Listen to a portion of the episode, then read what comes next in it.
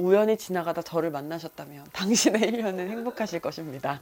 체중계 올라갔다가 오빠! 이거 이거 제발 고장난 것 같아. 정말 가스라이팅을 오지게 당한 거예요. 시작해야죠. 여러분 안녕하세요. 이게 채널 이름이 바뀌고 나서 썸네일에도 제가 없고 프로필 사진에도 제가 없고 그러니까는 이백 분이 넘게 탈퇴를 하셨더라고요. 우리 회원님들이. 유튜브에서 채널이 망하는 테크트리가 있어요. 주제를 이것저것 하고 업로드 주기를 개발세발 하고 옛날에 있었던 영상을 지우고 이런 것이 반복되면은 이게 유튜브에서 인정은 하지 않았는데 알고리즘에서 밀리더라고요. 블로그를 따지면은 저품질을 먹었다라고 하는데 이제 그건 알고 있었어요. 회원님들이 자진 탈퇴하실 줄은 어떻게 모은 회원님들인데 이게 조금 마음이 아프더라고요. 말이 많아서 말 많은 소녀라고 생각할 수 있는데 제가 그렇게 일차원적으로 이름을 짓는 사람입니까? 네. 배 많은 소녀라는 영화를 보셨습니까? 저는 안 봤어요. 근데 이름이 너무 헷갈린 거예요. 너무 이름 따라간다고 죄가 많아질 것 같기도 하고 너무 무거워 보여서 그냥 말 많으니까 말 많은 소녀로 하자 이렇게 했습니다. 와인을 한잔 할까? 아... 이게 어제 먹었다 남았는데 열어놨더니 맛이 좀 이상해. 인생 쓰다. 그래서 오늘은 무슨 얘기를 좀 해볼까 생각을 하다가 일월 오늘이 벌써 일월 칠일이에요. 아씨. 새해 같지도 않은 새해가 지금 일주일이나 지나갔는데 이제 제 주변 분들을 보면 일단은 살들이 많이 쪘어요. 저도요. 무기력해요. 아, 뭐 코로나 때문에 다 이러면서 지금 굉장히 의욕이 다 없어요. 언제 마스크 안 쓸까요? 올해는 텄겠죠? 이러면서 이렇게 거의 일 년 동안 지쳐가지고 자포자기 하신 분들이 되게 많더라고요. 나 좀 약간 술이 들어가서 이미 좀 뇌가 내정 내정 내가 내가 요즘에 정말 술이 많이 약해져서 술을 안 먹다 보니까 어 제가 저를 삼 년 전 한 사 년 전과의 저를 좀 스스로 비교를 해보면은 엄청나게 발전을 했어요. 제 예전에는 뭔가 유유자적 사는 게 되게 멋있다고 생각을 했었거든요. 근데 어느 순간부터 그냥 제가 저 자신을 받아들인 거죠. 아, 나는 타고나게 열심히 하는 사람. 심지어 저는 우울한 것도 되게 열심히 우울하고 밥도 뭐 열심히 먹고 짜증도 열심히 내고 뭐 일도 열심히 하고 잠도 열심히 자고 할 텐데 뭐 덕질을 시작을 해도 열심히 하고 하여튼 약간 좀 끝장을 보는 스타일인 것 같아요. 타고난 거지. 그래서 이제 그런 저를 그냥 받아들이기로 했어요. 아, 그냥 나는 되게 성실하고 멋이 없는 사람이구나. 그냥 아주 바지런한 그냥 개미구나. 폼나는 배짱이처럼 살고 싶었는데 개미. 완전 개미. 제가 작년 연초에 진짜 무기력했어요. 잠옷만 입고 정말 얼굴 퉁퉁 부어가지고 막 머리도 막, 막 이렇게 된 거 있잖아요. 겨우겨우 그냥 그렇게 그렇게 지낼 만큼 무기력증이 팍 왔어요. 근데 그때 무기력증이 왜 왔는지에 대해서 제가 되게 분석을 또 열심히 했어요. 내 체력에 조금 한계를 느낄 만큼 열심히 한 거예요. 그랬는데 내 뜻대로 안 되는 걸 느껴요. 결과나 보상이 되게 마땅치 않은 거예요. 그러니까 다시 힘을 낼 동기부여가 안 되는 거예요. 그게 좀 축적이 되면은 좀 번아웃이 되고 무기력해지는 것 같아요. 뭐 마음만큼 썩 잘 되는 것도 없고 그렇다고 내가 완전 원하는 대로 살고 있는 것 같지도 않고 날씨도 춥고 해도 짧고 그러니까 여러 가지 이유가 섞여가지고 되게 우울해지더라고요. 아 맞다. 그리고 작년 초에 X나 하나 만났어요. 삐 소리 넣어주세요. 정말 가스라이팅을 오지게 당한 거예요. 저희가 건져줬잖아요. 어, 정말 건져줬잖아, 니네가. 근데 어땠냐면은 그냥 친하게 지내는 그런 지인이었는데 자꾸 거짓말을 하는 거예요. 근데 그 거짓말의 흔적들이 보이잖아요. 얘가 그럼 나한테 무슨 의도를 가지고 접근한 것 같고 사기당할 것 같고 자꾸 그래가지고 되게 싫단 말이에요, 그게. 그러면서 저한테 막 또 되게 잘 해주고 그리고 조언이랍시고 엄청나게 이제 어, 가스라이팅을 하는 거죠. 이제 그 거짓말들이 몇 년 동안 축적이 되고 되고 되다가 그때 이제 제가 약간 모든 거를 이렇게 딱 다 깨달은 거예요. 그 진실의 눈을 갖게 해준 건 여러 가지 계기가 있었지만 너희 친구들 그리고 그때 신천지. 신천지 때문에 주위 사람을 다 의심하기 시작했어요, 제가. 아, 무슨 신천지 얘기까지 지금 하고 있어. 아, 진짜 생각해보니까 진짜 나쁜 년이야. 그렇다 했잖아요, 그때. 그니까. 어떻게 근데 그걸 그렇게 깜빡 속았지? 부인했어. 내가 부인했어. 걔가 그럴 리 없다면서. 어. 그리고 나한테 어떤 목적 있게 다가오는 그런 거 참 조심해야 되는데 사실 목적 있게 다가오는 사람이 나한테 되게 잘해주거든. 얻어갈 게 있으니까 잘해줄 수밖에 없어. 근데 거기에 참 마음이 약해진다. 사람이 원래. 어. 오늘 무기력을 얘기할 게 아니야. 가스라이팅을 지금 얘기해야 되는.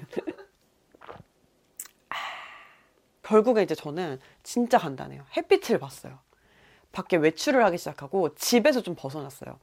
사실 저희 집이 뭐 굉장히 좁다거나 굉장히 뭐 볕이 안 들어온다거나 그런 집이 아닌데도 이 집이라는 공간이 주는 무기력함이 저는 있다고 생각을 해요. 밖에 나와서 사람들 말소리를 듣고 좀 사람들을 구경하고 그런 것만으로도 이제 좀 시각적 청각적 자극이 돼가지고 이렇게 좀 세포가 깨어나는 느낌? 어찌됐든 밖으로 나가면서 한 번 더 걷잖아요. 빛도 보고 머리도 한 번 더 빗고 옷도 입고 이렇게 좀 나를 돌보게 되고 움직이게 되고 그러면서 그냥 서서히 호르몬이 좀 정상이 되면서 돌아오는 것 같아요. 그래서 이제 또 늘 생각하는 게 뭐냐면 인간이 진짜 동물이에요. 호르몬의 노예예요 정말로. 비티에스 노래 중에도 호르몬 전쟁이라는 노래가 있지 않습니까? 진짜 우울해도 한 가지 없어지지 않는 욕구가 있어요. 뭐다? 뭐? 뭐가 있어요? 식욕. 우리만큼? 전초 증상이 응. 입맛이 없어지고. 아 그래? 그 우려 그래. 이상하다. 죽고 싶지만 떡볶이는 먹고 싶어. 이 책 되게 베스트셀러였잖아. 근데 그게 떡볶이 먹는 게 초점이 아니고 그거는 별개로 현생을 사는 거에도 욕구가 있다. 약간 음. 이런 게 포인트였어서 그 제목인 거지. 음, 그런 건 진짜 병원에 가셔야 되고 이런 어떤 무기력함, 우울 증세 이런 거는 아직 우리는 살고 싶은 마음이 있고. 그리고 이 영상을 솔직히 그냥 의리로 봐주시는 분들이 많겠지만 검색을 해가지고 보시는 분 같은 경우에는 뭐 무기력증, 뭐 우울 증세, 우울감 이런 거 검색해서 보실 거란 말이죠. 어쨌든 다시 좀 갱생의 의지가 있는 거잖아요. 그러면 이제 식욕이 남아있을 거예요. 그럼 그런 분들은 에어프라이어에 호빵 칠 분 에어프라이어에 이백 도에 호빵 칠 분 하시거나 아니면 그때 그 호빵을 구입하러 갈 때 쿠팡, 뭐 배달민족 이런 앱을 지우세요. 장을 보러 나가시는 거예요. 운동하고 뭐 스쿼트 열 번 하세요 이런 거 말고 그냥 뭘 먹을 걸 사러 나가세요. 그러면서 이제 움직이고 이렇게 뭐 보고 어, 뭐 옷도 뭐 새로 나왔네. 어, 뭐 새로운 뭐, 뭐 예쁜 컵이 나왔네. 이제 약간 이런 걸로 점점 좀 다시 패턴을 찾으실 수 있다고 저는 생각을 합니다. 도움이 됐나요? 호빵 칠 분 결국 남는 거 에어프라이어에 이백 도에 호빵 칠 분. 우울은 수용성, 스트레스는 지용성. 그 말 진짜 명언이네요. 그러니까 우울할 때는 좀 이렇게 씻고 아무래도 기름 꼬질꼬질 껴있고 막 코에 막 블랙헤드 있고 이런 나를 보는 것보다 좀 머리도 좀 뽀송뽀송하게 감겨져 있고 뽀얀 나를 보면 기분이 좀 더 좋아지지 않겠어요? 그 스트레스는 지용성 그쵸. 고기를 구워 먹거나 피자를 먹거나 치즈 꾸덕꾸덕 떡볶이를 먹거나 좀 기름진 걸 먹으면 좀 괜찮아지는 것 같긴 해요. 이, 딱 이 행동이나 음. 뭔가 보이면은 어, 내가 또 무기력증에 빠졌나라고 인지하는 순간 있잖아요. 음. 그게 어떤 거예요? 사람마다 그 무기력을 인지하는 그 순간이 다 다른 것 같은데 이제 저 같은 경우는 좀 폭식증이 와요. 음. 최근 한 한 달 제가 폭식증을 되게 심하게 알았는데 어, 일단은 시작은 맛있는 호빵을 구워서 먹으면서부터 시작했어요. 생각해보면은 그 집에 있다는 거는 집에서 굉장히 많은 음식을 해먹을 시간이 있다는 뜻이고 그렇게 먹다 보면 배가 부르고 소화가 안 되니까 안 움직이고 다음날 일어나서 부어있으니까 어디 나가기 싫고 그럼 또 아침 점심 거르고 저녁에 또 폭식하고 이러면서 이제 악순환이 되는 것 같아요. 저는 원래 조금 폭식증이 있어요. 이 폭식증이 생긴 거는 음, 이십 대 때부터 그랬던 것 같아요. 그리고 정말 본격적으로 심해진 건 한 십 년 정도 된 것 같아요. 음, 대식가였지 폭식 증세라고 생각하지 않았어요. 그냥 밥을 뭐 많이 먹고 뭐 아이스크림 같은 거 정말 한 번에 여섯, 일곱 개씩 막 먹고 그 파인트 한 두 통씩 먹고 근데 이제 그게 저에게 원래 그냥 좀 정량의 간식, 정량의 식사였기 때문에 인지를 잘 못하다가 음, 방송국에 이제 다니게 되면서 다이어트 압박을 엄청나게 받게 된 거예요. 어차피 먹을 거면서 스트레스를 받고 더 이렇게 먹기 시작했던 것 같아요. 그리고 다음날 가면 옷이 안 맞고 마른 친구들이랑 비교당하고 막 이러면서 그게 더 스트레스로 왔고 그리고 그때 이제 엽떡이라는 음식이 나온 거예요. 세상에 망할. 엽떡 먹고 싶다 근데 얘기하니까 그치? 나 지금 약간 심장 뛰었어요. 엽떡 먹으면 매우니까는 뭐 팥빙수 같은 거 먹고 싶고 목 타니까는 음료수 마시고 싶고 그리고 꼭, 꼭 또 물은 안 먹고 싶어. 딸기우유 이런 게 먹고 싶단 말이에요.